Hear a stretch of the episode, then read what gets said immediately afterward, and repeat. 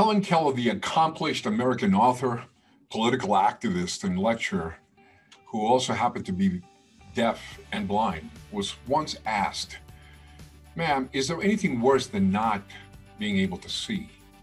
And her response was very prompt. She said, Yes, the worst thing could be is to have no vision. Having a vision is one of the most validating things that an individual can do for oneself.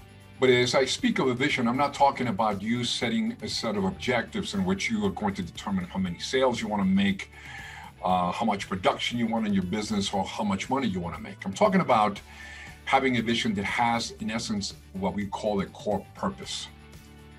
What I mean by core purpose is essentially what is it that you do beyond just making money that compels you?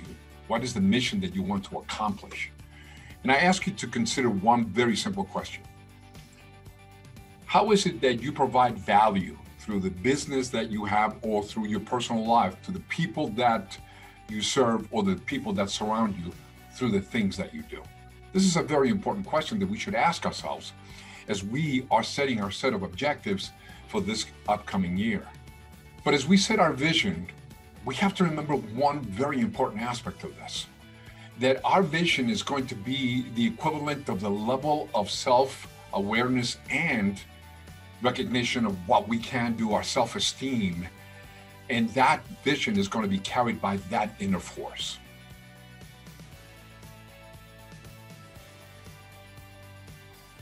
One of the definitions of leadership that I really like is leadership is the identification of a mission or a vision aligning a team of people behind it so that it resonates with them. That mission really is brought by that team of people, then that ultimately the mission or the vision itself becomes the invisible leader. I can't think of a better example of this than the building of the Brooklyn Bridge, a landmark for the United States and clearly for the city of New York. And this bridge took almost 14 years to build, and there were a number of things that happened, a lot of setbacks. But Washington Roebling, the man of the vision that was the architect of the bridge, in the process of this builder became ill and he would no longer be able to work. He wound up directing this construction of this magnificent structure from his bedside and could actually see the progress through his window. That would not have been possible had he not instilled a sense of vision in every person that worked on that bridge.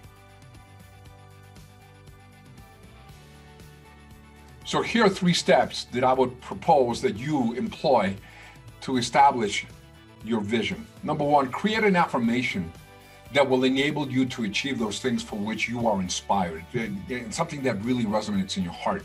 I have one that is really one of my favorites. I lead a purposeful life in pursuit of the highest good for myself and for those who surround me as a speaker and as a coach, this becomes very instrumental to me because it really compels me to continue to do my work. A second thing that I would recommend is that create a vision board. And that vision board should have no more than five things on it, which have dates of completion on it, that are things that you truly want to accomplish within a year's time. And that by virtue of the fact that there's only five of them, you can really focus on. The third one Let's create a vision that will give you a sense of purpose through contribution and promoting the welfare and the well being of others.